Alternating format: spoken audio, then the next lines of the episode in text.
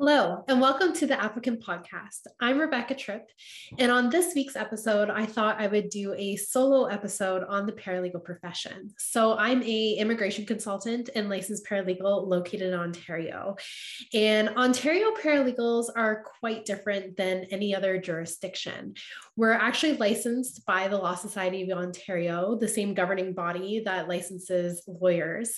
And we are officers of the court. We're able to provide legal advice and legal services to the public. So for this week's episode, I'm going to do a quick rundown on the educational requirements to become a paralegal, the licensing process, and once we are licensed, what are we able to do and not do, and what is our scope of practice. So stick around and I will give a very quick summary of all these elements that is the licensing paralegal profession. First, let's talk about education. So in order to become a licensed paralegal, you first have to complete an accredited post-secondary educational program. On the Law Society website, they have listed the twenty-three different colleges that offer the accredited paralegal program. So in order to be a successful applicant to get into a paralegal diploma program, um, you actually only need your high school diploma. Um, now, regarding getting into the program and your immigration status, you could complete it as a citizen, a permanent resident, or with a study permit. Um, once we get into the licensing process, you can actually be a citizen, a permanent resident, or a temporary resident as well.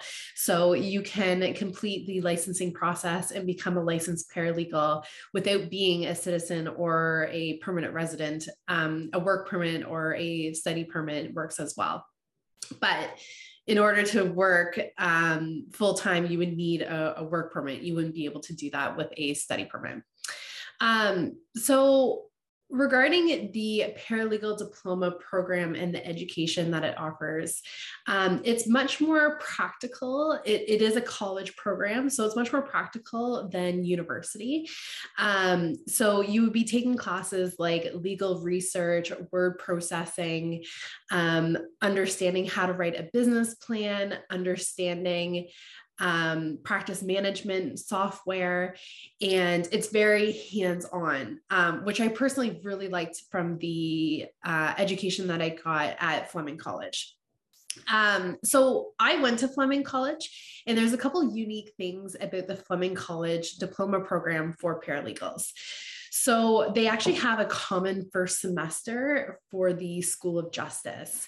So all students take the same first semester, um, whether you're in the paralegal program, the law clerk diploma, and Law Clerk Diploma Program, police foundations, um, which I think is great because in your first semester, you might learn that you don't want to be a paralegal or um, pursue police foundations. You might want to switch your diploma. Um, and in that case, you wouldn't lose any time.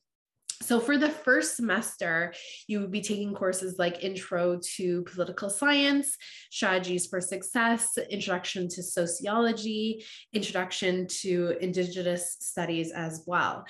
Um, I was a university graduate when I entered the paralegal diploma program. So I was actually able to skip the first semester, um, which was great because I was able to save on tuition. Um, and I had already taken intro to, intro to sociology. Um, but there was some courses that I wish I was able to take, like the introduction to political science and the introduction to Canadian justice for legal professionals as well. Um, Um, so another really great part about the Fleming College paralegal diploma program is that it's actually part of a dual diploma program. So the first three semesters of the paralegal diploma and the law clerk diploma are the exact same. So you'll be taking classes with people that are pursuing both diplomas. Um, the thing that's different is the fourth semester. So the law clerk fourth semester really focuses in on the areas of law that paralegals cannot provide legal services in. So family law, wills and estates, property law, um, where the fourth semester of the paralegal program really focuses in on what paralegals are, are able to do. So small claims, tribunals, provincial offenses. Um, another really great part about the fourth semester is that you do um, mock trials. So you actually, throughout the semester in certain courses, you prepare for um, a hearing, and your final is essentially that, that hearing. Um, I really enjoyed that. And when I first started the program, I was very scared of um, public speaking. And throughout the program, I actually realized that not only did I enjoy public speaking, but I was actually really good at it when I prepared for it. So Um, I learned that like the, the more I practiced and prepared and got myself ready and really understood the case, by the time that mock hearing came, I was ready and I was excited. Um, and while I was a little nervous, I wasn't as nervous as I would have been that, that first semester. Um, So what else about the paralegal education? It, it really does prepare you for the licensing exam as well. Um, by the time I got to the licensing um, process, I was really relying heavily on everything that I learned in school. Um, I took the exam as soon as possible, right after graduation. But I think you do have a bit of time after graduation that you can still qualify to write the exam. Oh, and the last thing regarding the educational process is that in order to graduate and be able to um, qualify to write the licensing exam, you actually have to complete a field placement under a licensee. So the Law Society requires that you complete one hundred twenty hours of a field placement. Um, Fleming College actually required one hundred sixty um, before COVID. So this Uh, placement is really start, really there to get you ready for entering the legal industry and being able to work with other legal professionals, lawyers, law clerks, legal assistants, um, and get firsthand experience in the legal industry. Um, because of COVID, the placement has changed a bit. So like I said, um, Fleming College required one hundred sixty hours. They now require one hundred twenty, and you're able to complete that placement now completely virtual. So I've been a placement host during the pandemic. Um, I've taken on two placement students, one um, each year. So So twenty twenty-one and twenty twenty-two. Um, and we've done everything virtually. I know it's not what students um, were expecting, but with that being said, the legal industry has gone remote. And so the placement to an extent is preparing them for the new workforce that they're entering. Um, while there are still tons of law firms that do offer in-person services and still have people come into their office, there are a lot of law firms now that um, run virtually and that are completely virtual. So while the placement isn't what students were, were expecting, I do still think that it is preparing them for this new workforce and new um, legal environment that they're entering. Secondly, let's talk about the licensing process. So once you complete your placement and your diploma program and you graduate, uh, you're able to write the P one licensing exam. So that's the, the license for paralegals is a P one. Um, the licensing exam that I completed in twenty seventeen was a one-day open book, seven-hour exam, three and a half hours in the morning, three and a half hours in the afternoon. Um, they send you the the study materials in advance. I broke them up into duotangs so that way I could divide and conquer during the exam. Um, I believe the exam is now virtual and you actually get your study materials um, as a, a digital copy as well. Um, in order to write the licensing exam, you do have to apply for it, and it's a thousand, it's about a thousand dollars to write it. So it's not cheap.